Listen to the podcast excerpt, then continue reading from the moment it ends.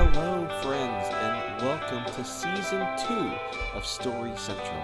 We are so glad you joined us on this journey as we go around the region and hear how God is moving on every corner of every campus. This week, I'm joined by Megan Cook, who is an InterVarsity alum as well as a church planter in the Des Moines area.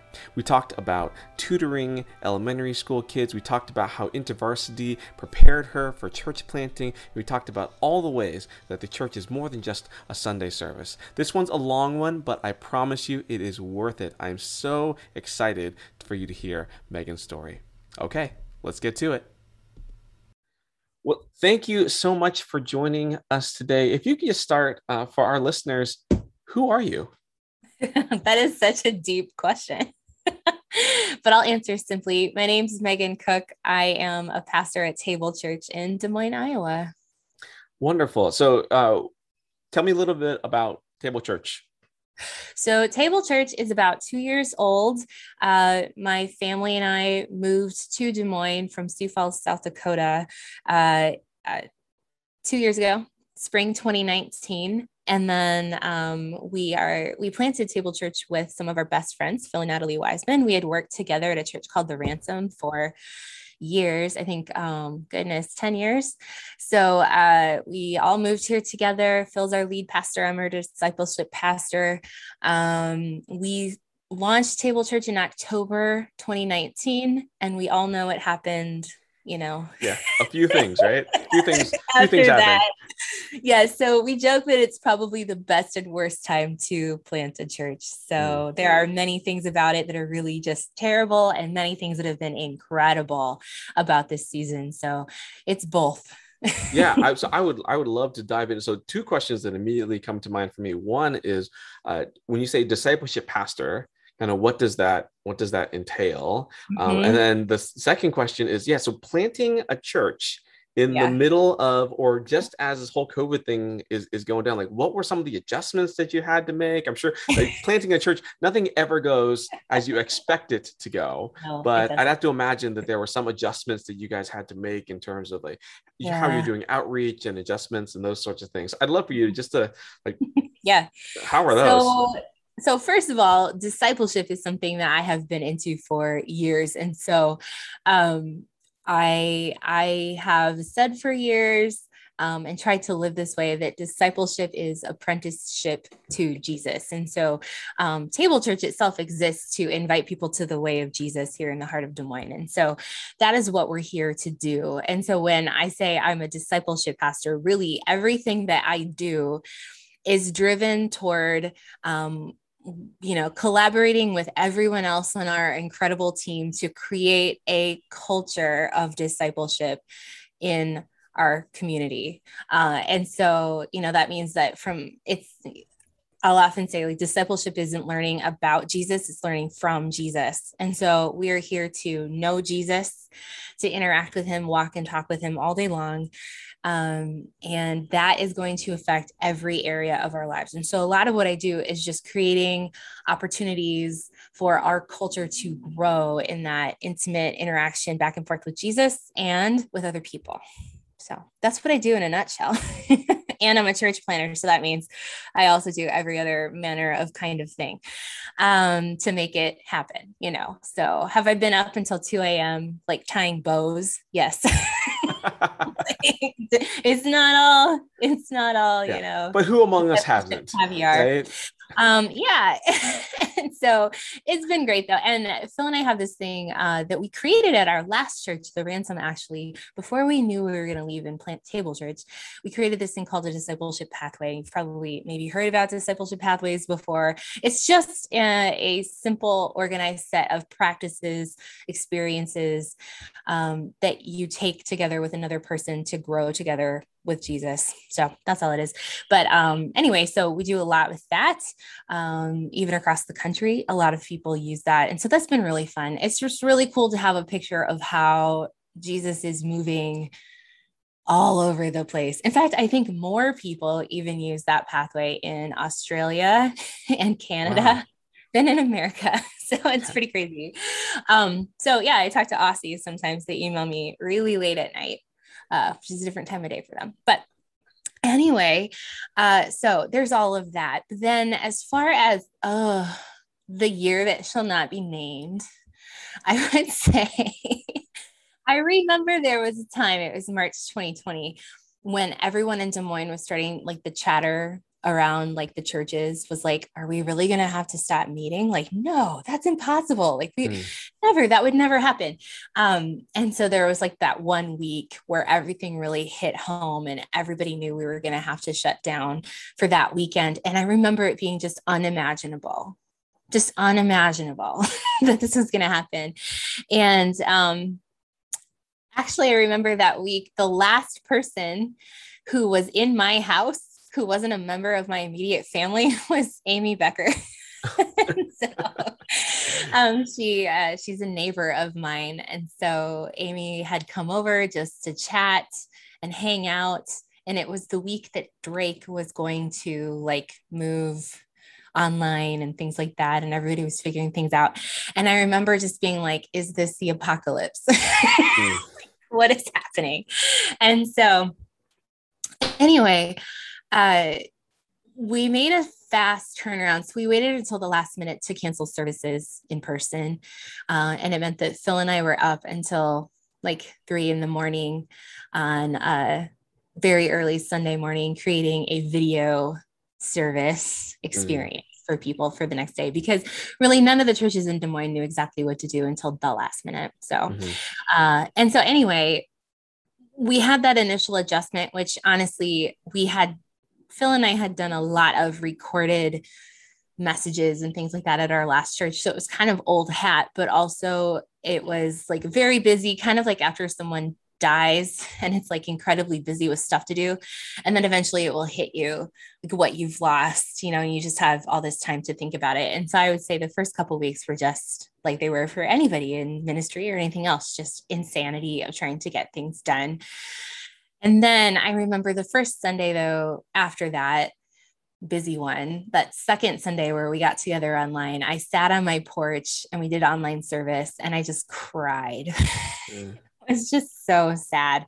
Um, and uh, probably cried for the next consecutive six or eight Sundays sitting on my porch, you know, listening to service and chatting with people online. But it did become kind of normal. We did drive in services. Uh, we did a lot of stuff to try to be present with people. So, like that first Easter that we couldn't get together, we did these like um, COVID friendly Easter baskets full of really fun things. And then, like on Easter Sunday, we had the online service going, but we had a team of all of our staff and semester people driving around to every single uh, you know household in our church and delivering this Easter basket oh, at wow, their door, yeah. knocking like ding dong dash. so like during Easter morning service, we were going all over the metro, dropping off these Easter baskets, and that was really fun. It was really fun, and then. Uh, you know, for Christmas, we're still not meeting in person. And so we did these like advent calendars and we gave like care packages to all the households in our church that we actually sent in the mail. It was so much fun. We did like everybody got a pair of Christmas socks, and we did like an advent calendar that you could hang up one thing every day um, and kind of follow along with the church. So we did all of that sort of stuff uh, just to try to be present with people in some way.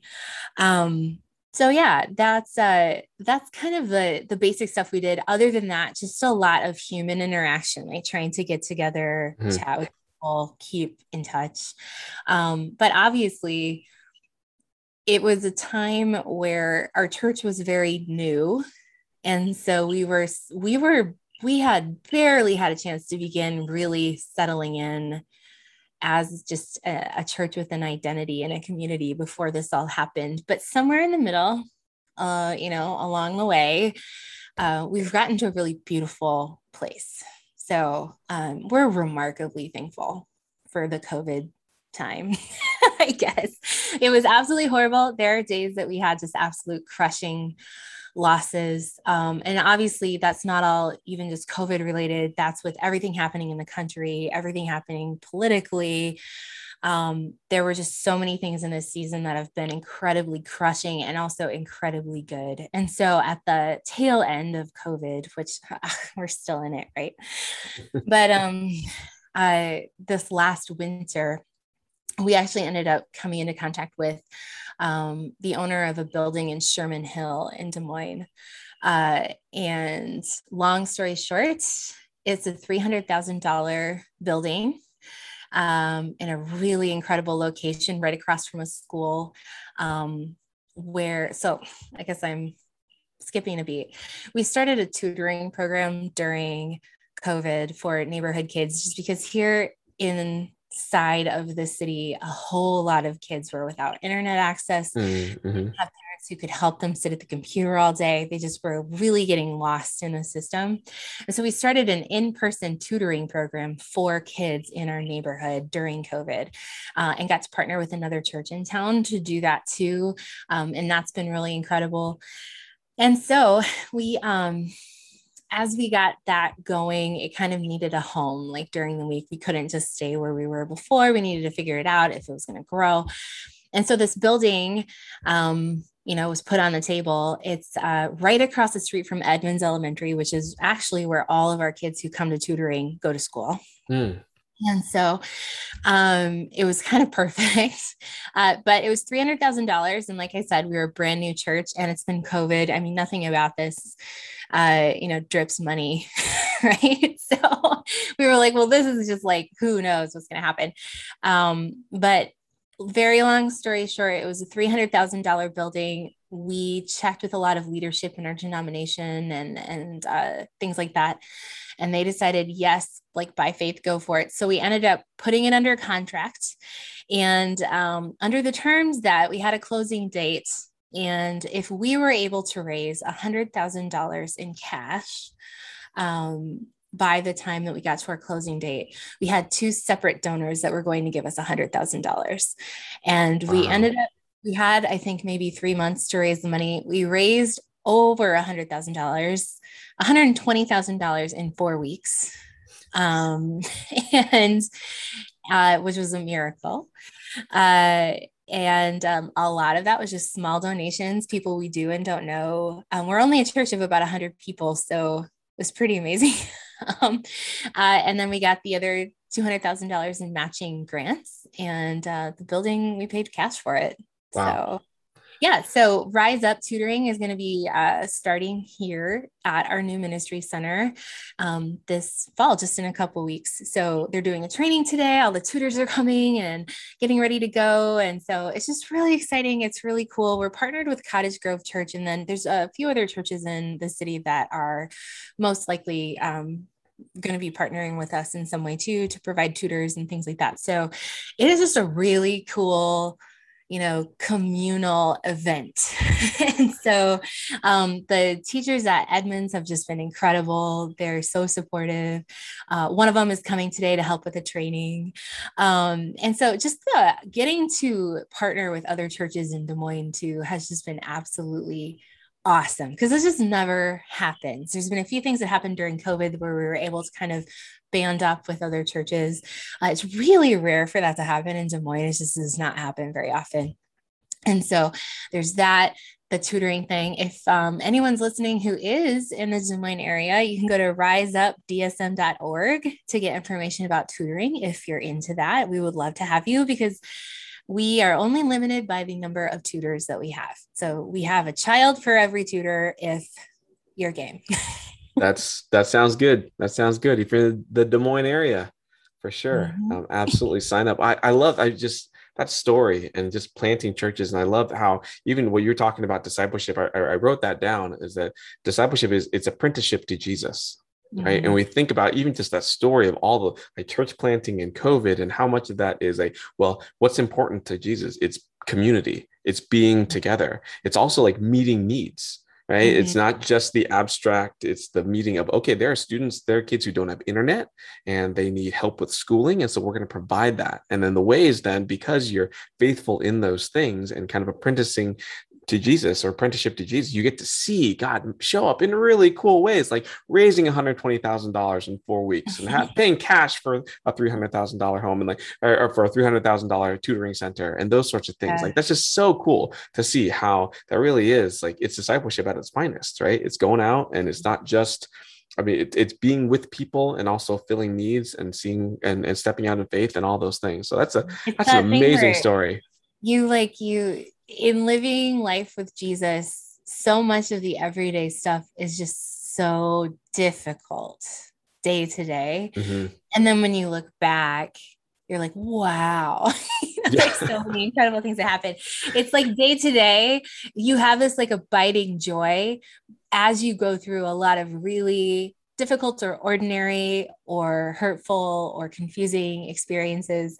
But then on the whole, you're like, wow, this is incredible, always worth it. And I think like you said something that uh, reminded me of this. Like at the beginning of COVID, I know there were a lot of people. I don't know who I'm going to trigger by saying this, but I know that there were a lot of people in the church who, not in our church specifically necessarily, um, but a lot of people in the church who were saying, like, you know, don't live by fear, live by faith. Like, we're going to keep meeting. The church shouldn't stop because the government says that there's this thing happening or whatever. Again, I'm sorry if I've now just like triggered. I think I'm okay. Um, uh, but as that started, that backlash came in, and there were some people from our church that felt the same way that they were just like completely sidelined by the idea that we would stop meeting in person. Um, and so it occurred to Phil and I that we had never thought of it that way. Like when we couldn't meet in person, of course, functionally, that was very difficult. And of course, it caused a lot of things to have to go into play. And uh, the Sunday gathering, like the weekly gathering together, is so important. It's essential. Um, but also, it's not essential to the church. Like you can you you're still the church. And so it occurred to us there were so many people who were saying we're just so disgusted at the idea that you would stop meeting. You know the church should never stop.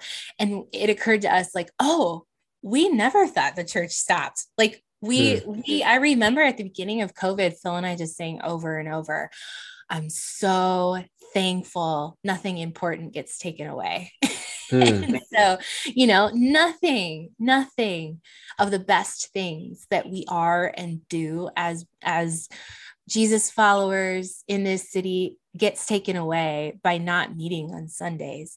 Does it make it difficult and you have to get creative about how you meet people, how you take care of people's needs, how you know that they have needs, how you stay in connection? Sure.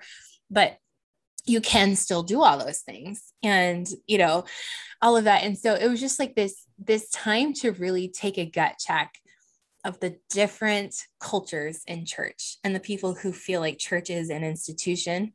And mm-hmm. you'd say that for chapters too right? People who think that it's just about having something to do on a thursday night. And then people who are like oh well InterVarsity is you know these people who are in yeah. my life you know, and when I look back at anything that I ever did in InterVarsity in college or afterwards as staff, um, I never think about the actual gathering. I think about like the people. It's the individual people and all the stories you have as you have an interconnected life together.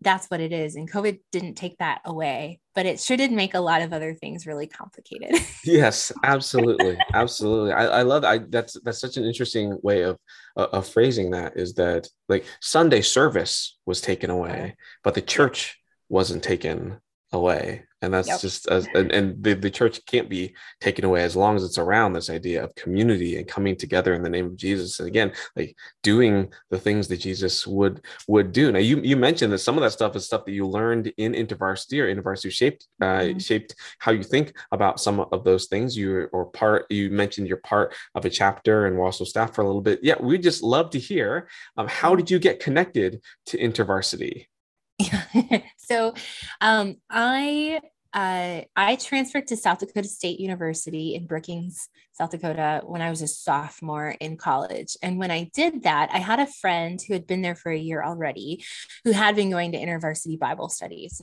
And so um, I went along with her, um, got connected before classes had even started. I was going to InterVarsity Bible studies. and so, um, you know, I can remember like the day I moved in, I think I was sitting on the grass outside in a circle of people with a Bible. so, like, it was that fast. And then I never really looked back. So I just got really involved right away.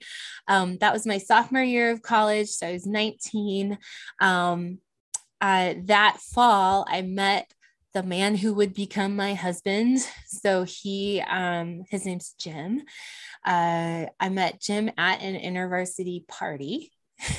and so we just have some really thick Ivy roots. And so eventually, like as we, you know, became upperclassmen, we um, he was the president of our chapter and I was our evangelism coordinator. So university was just life. It was just what we did. Um, you know, we had, I remember like some of the best times, like we went to Urbana 2000. So that will date us appropriately. Mm-hmm. Mm-hmm. so uh, we were at Urbana 2000 together. And I remember we weren't dating yet. We kind of had just become good friends, but um, we're just getting to know each other. But there was a moment at Urbana 2000 where um, I remember. Uh, so George Verwer had this like big globe. If you've like looked at vintage, uh, you know, Urbana footage, like the huge like blow up globe, mm-hmm. and he was talking about just like, uh, you know, like the world. You're in it, basically like like for for college students you do kind of have to have a moment where you realize like the whole world exists and you are not the whole world right wow yeah um and so i remember that really vividly and then i remember the next day uh there was a guy i cannot remember I think it's Jason. His last name is Arenz. But anyway, he had um he had this statement that he said he said uh, you know, this challenge give up your small ambitions and embrace God's heart for the world. And I just remember that moment everything shifted. It was like whatever my life was, it was like demolished down to like the most essential thing and then built up from there afterward. And so um, I had been a Christian since I was a junior in high school, you know, so it's just for a few years. I grew up in a really religious Catholic home, but I got saved in high school. Um, and so, anyway, I just, I remember that moment in particular, just completely demolished me in the best way. and, and later on at Urbana, they do like the moment of commissioning at the end, you know, and anyone who feels called to lifetime mission um, can stand up for prayer and then whoever's standing around you will lay hands on you and this was when urbana was still actually at urbana so mm-hmm. we're you know in that so I remember Jim, who I am now married to, was sitting behind me. And so when I stood up, he was like the first person who put his hand on my shoulder um, as I prayed that prayer. And boy, we didn't know what that was getting us into. but but um, oh my goodness, it has been a good ride. So uh, anyway, we're about to celebrate our 20th anniversary this next year. So, um, but anyway, so uh, yeah, after that i i will say um, so we we we were class of 03 at south dakota state university. A couple years after that uh, we got an opportunity to go to the south dakota school of mines and technology. It's an engineering school in rapid city south dakota. My husband's an engineer. And so we had an opportunity to go there as volunteer staff. So jim could keep his job and our you know income. And we had already had two kids by then. So, um, and so um, we were able to kind of move relatively easily because Jim could keep his job. And so we moved to Rapid City. We were with that chapter for a few years while Rick Demarest, who had been the staff for a very long time, um, went to um, work on a reservation for a few years. Uh, and so that was an incredible experience absolutely loved it. And then after that, we moved to Sioux Falls, South Dakota, and helped plant a church in 2009. So, um, as far as as far as university goes, I have never stopped being thankful for the time that I had um, in college, the time that we got to spend with our students as staff, um, it has been just some of the most rich, incredible experiences of our life. And I, I now, as a pastor, I have been to seminary. I have the master's of divinity. I have been in seminary with pastors from all over the country and even the world. Um, and there are things that InterVarsity gave me as a young person, you know, 19, 20, 21 years old, that served me so well throughout my faith journey. And so, particularly inductive Bible study, manuscript study, mm-hmm. under like, so I started out, I grew up Catholic, very seriously Catholic, but never reading the Bible. Um, and uh, then when I got saved, had just barely started to like dip my toe into like 90s youth culture. for you know like the all the things um but so I was like really into my Bible, but didn't really understand it. And then when I was a sophomore, you know, from that very first day that I was on campus, you know, I was being taught to like open my Bible, understand uh, where this chapter in the Bible is located in the Bible, in the book that it's in, and what that's about, and who it's to, and all of that. Um, and so that just gave me such an incredible foundation. And I know when I went to chapter camp, do you still call it chapter camp? some some some folk call it chapter camp, other other other okay. people call it different things, but yeah. Okay. So whatever the big camp is that everybody goes to. Yep, at the end of the year. I went to those, mm-hmm. yes. And even the ones that were like mid-year, um, I would always choose the inductive study manuscript you know track. So i would always be the one who was there like with my like study bible and all my like highlighters. The colored pencil like the whole the whole yes, you know the, the whole, box full of colored pencils and, and yep. so yes i was like let's bring it on. And so i i just loved manuscript study. And I was an English literature major in college too. So like it maybe some of it came naturally to me, but also I just was like, the Bible is amazing. And so InterVarsity taught me from a really young age how to read the Bible, how to understand the Bible, how to interact with the Bible as a living word of God and not simply as something to try to master, but something that I immerse myself in like a scuba diver and you just like explore.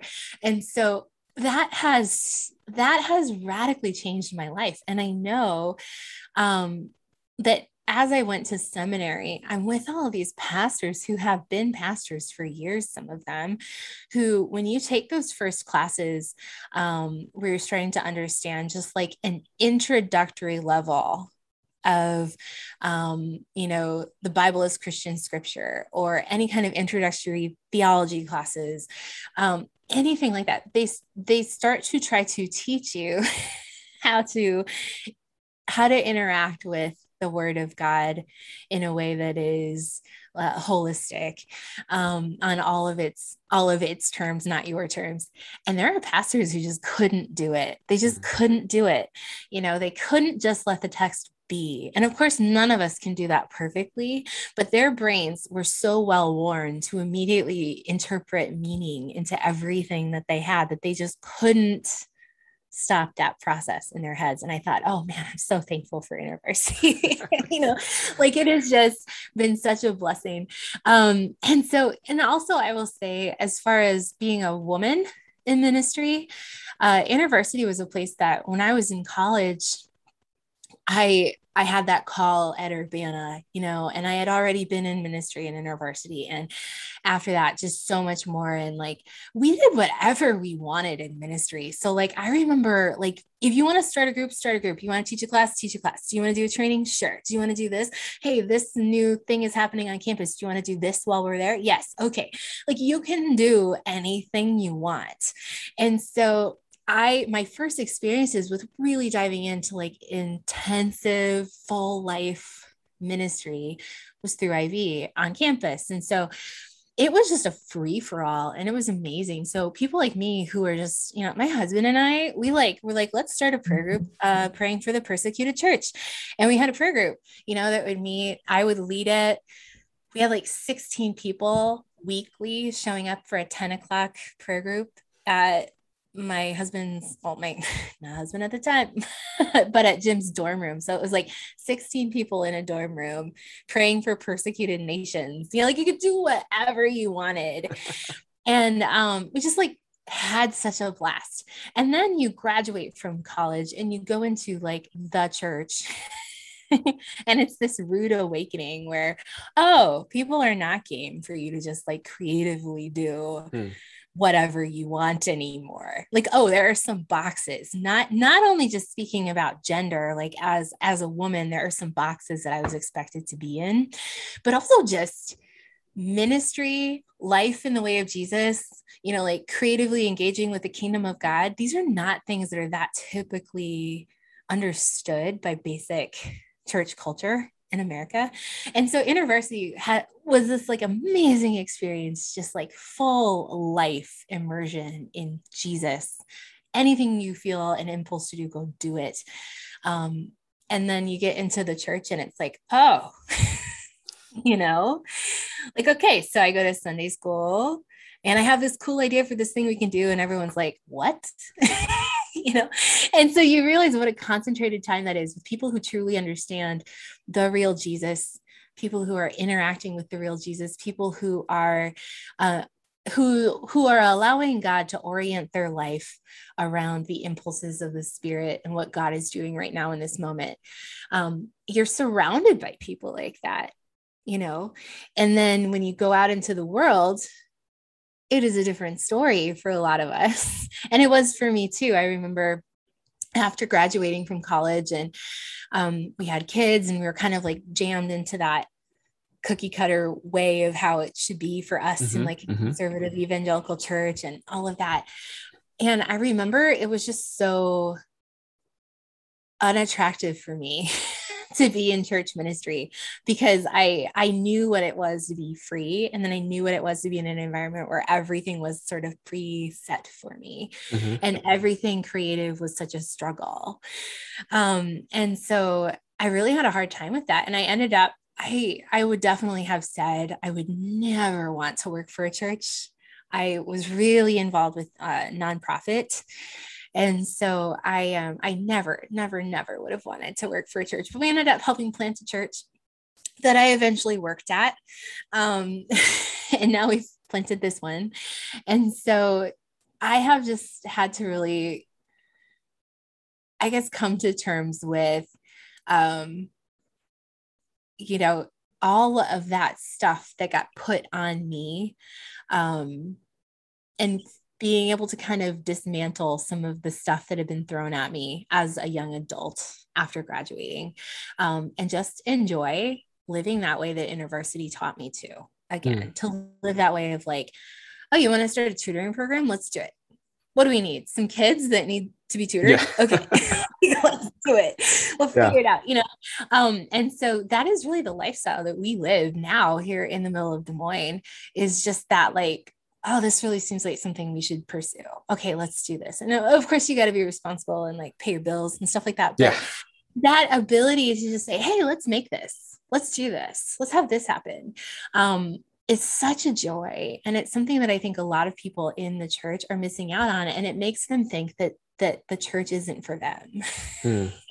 but really what's not for them is just that like um, really rigid structure uh, and and jesus is for them. And if they were to meet the real jesus and understand what it means to walk and talk in relationship with him every day along with other people they would feel very differently about the church. And so i suppose it's kind of a full, a full circle thing for me. Like if my life is oriented around helping helping people understand a walking and talking relationship with the real Jesus, that Jesus is a real man who's alive that you can talk to. a lot of church people don't know that, um, even whether they're saved or not. Um, so, I mean, those are things I learned in InterVarsity that I've really been able to full circle come back to and just invite other people into it. So I'm super grateful. I, uh, if you ever need a cheerleader, I am here.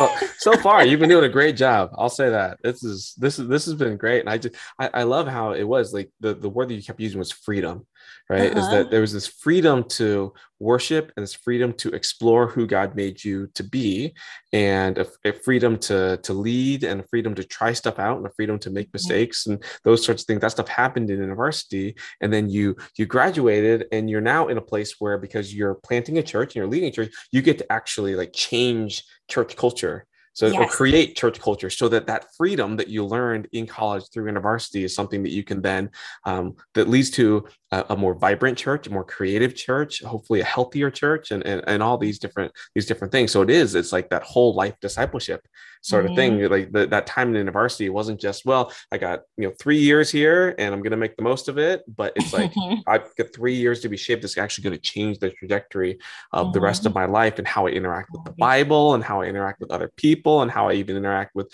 with church and what is church right not just the sunday mm-hmm. service mm-hmm. but the whole thing there's so much so much good stuff in there um you know the, the question that i always like to um, ask next is what do you how are you seeing god move in your neck of the woods or your corner of the campus and and I mean, you've already shared so much about planting a church and all the other things you're doing. But is there anything else you want to share about like how oh, God, goodness. how you how you've been seeing God move in in your neck of the woods? So this week, so I I live just a couple of blocks away from the Drake campus. And so you know, just yesterday I was driving by and everybody's moving in, and you've got all the parents like double parking, and you know, everybody's, you know, trying to get moved in and get all their stuff in. And it's just like oppressively hot here in Des Moines right now. it's like it is hot. Yeah. Outside. Same same and in Omaha right now. It's rough. Yeah. yeah.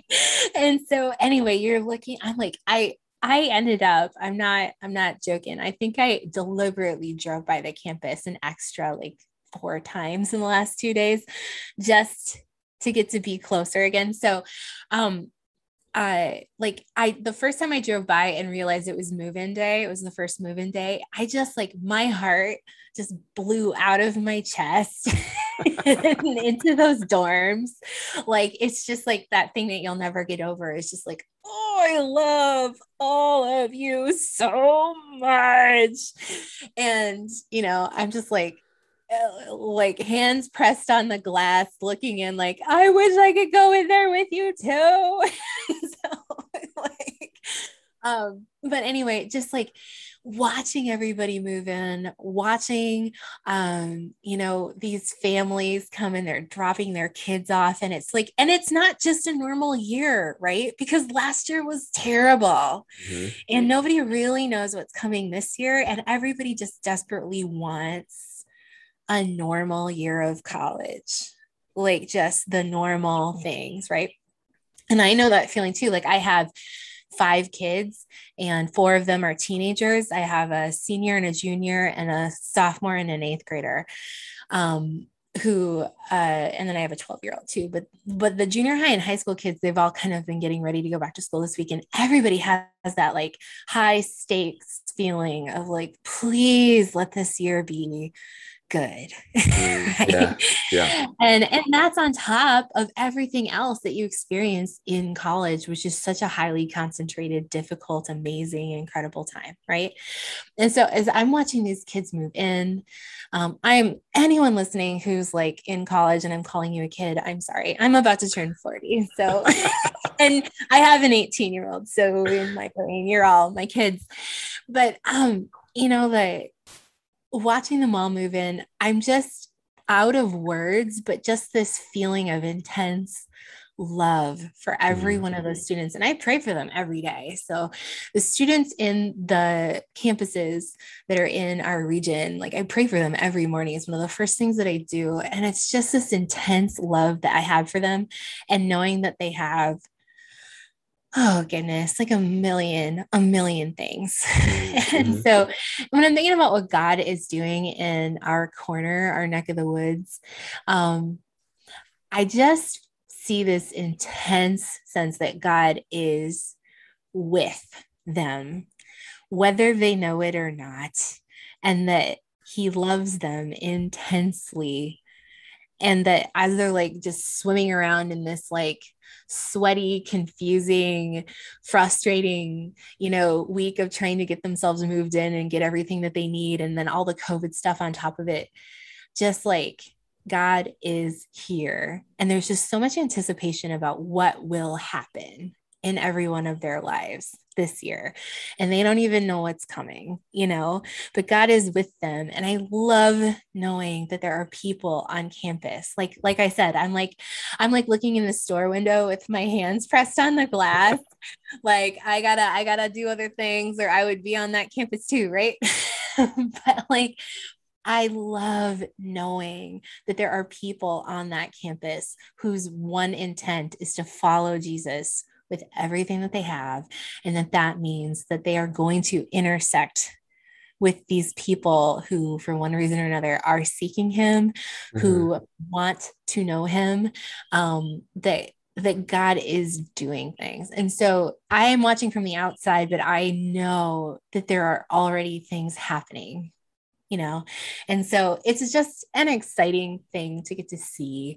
Um, I can't imagine how it would feel to feel this way and not know for sure that there are people on campus mm. whose one job is to love in the name of Jesus, right? So that's just an incredible incredible thing to know. So I'm incredibly grateful for all of the like you know because we as church planners, um, and I'm familiar with the life of an InterVarsity staff, I understand how difficult all of your lives have been this last year too, right? And so um, to know how hard it's been for all of you, but to know the medicine is just to get back on campus mm. and get to love these people. Um, and I have to assume that as you do that for these students, that God is also providing that for you. And so it is just a good thing to know nobody's it's not on anybody's shoulders but God's. Like that's incredible. So anyway, Diane, I'm so excited for the school year to start. yeah. yeah. I live, like I said, I live really close to campus. So I often will walk my dog. Legit, this is like I will often walk my dog on campus. Um, because I just want to be close to college students and have them come talk to me and pet my dog. Can I admit that? That is no, no judgment here. No judgment like, here. I, I, will often just go and I'll be like, you know, no, people will come up and be all like apologetic, like, can I pet your dog? And I'm like, yes, you can. I just want to be in proximity to college students. That's all. So. Yep, absolutely. Dogs, dogs and babies. Dog college students love dogs and babies. Absolutely. Uh, yes, Drake is a very dog positive campus. that's that's that's wonderful, Megan. It was so good to to to meet you and to hear about your story and the wonderful things that God is doing uh, through you and the ways that InterVarsity was able to kind of influence you in in, in some small way. Um, are there ways that our listeners can be praying for you can be praying for table church can be praying for uh, the rise up academy i think it was what that was called like, what are mm-hmm. ways that we can be praying for you yeah, goodness. So for sure, Rise Up. So we have an incredible opportunity in the community with Rise Up. So again, the website is riseupdsm.org. Um, if you live in the area or you know somebody that does, please give them that address because all the information that you need is there to learn about becoming a tutor.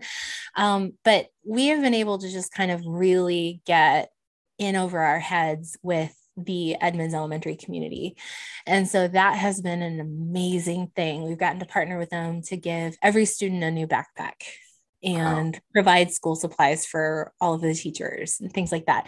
Um, it's one of the least resource schools in the Des Moines Metro. And so this is a school that has high needs, and we live right across the street. So it is absolutely incredible to get to be so partnered with them. So praying for that, praying for um, a lot of our kids are um, the children of immigrants or refugees. Mm. Um, and a lot of them um, speak Swahili, which is awesome because there's a guy on staff with us, Moses Bamet, our local missions director, who uh, is from Kenya and he speaks Swahili. So it's been like a perfect That's great. situation. It's like so Jesus knew, have, right? yes, yes, yes. And so it's um you know, like that's amazing. Like they found us on an Instagram post and now here we are with the tutoring you know program that's incredible.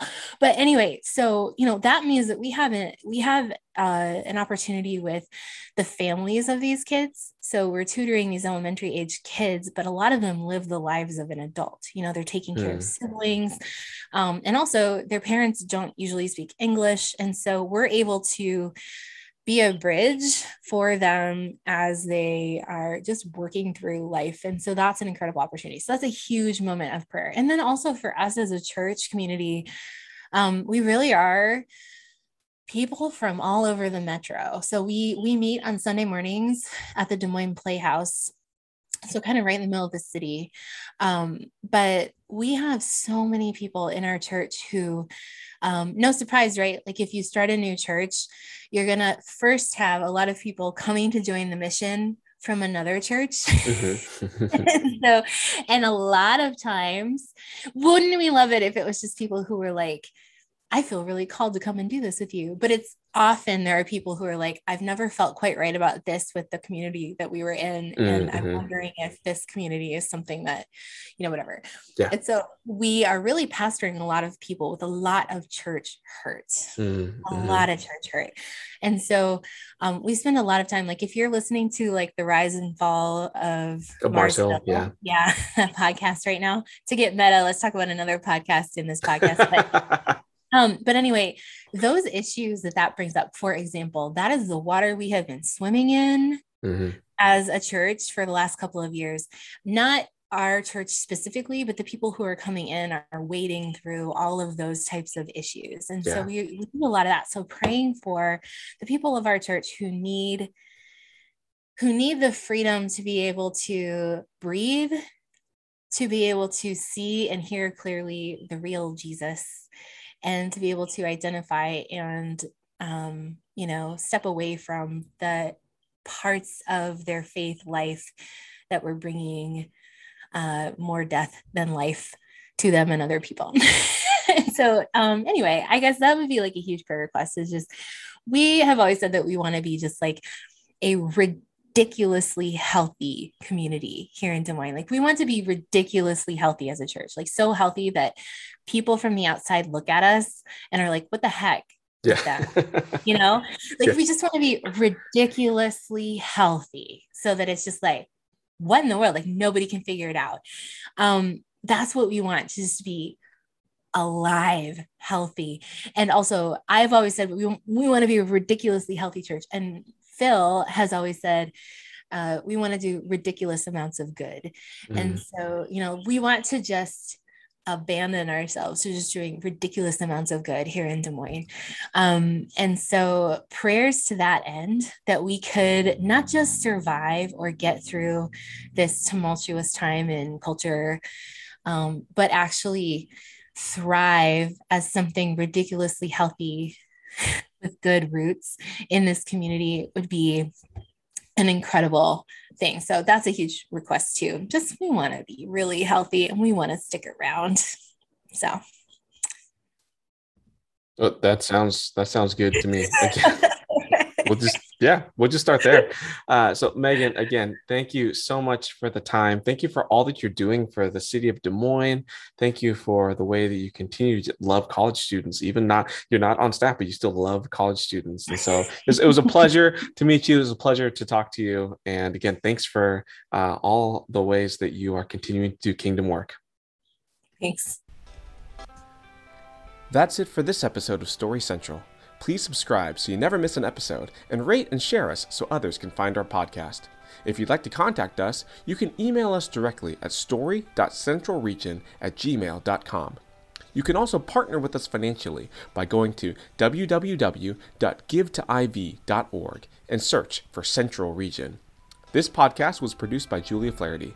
I'm Adam Leong, and as always, have an excellent day.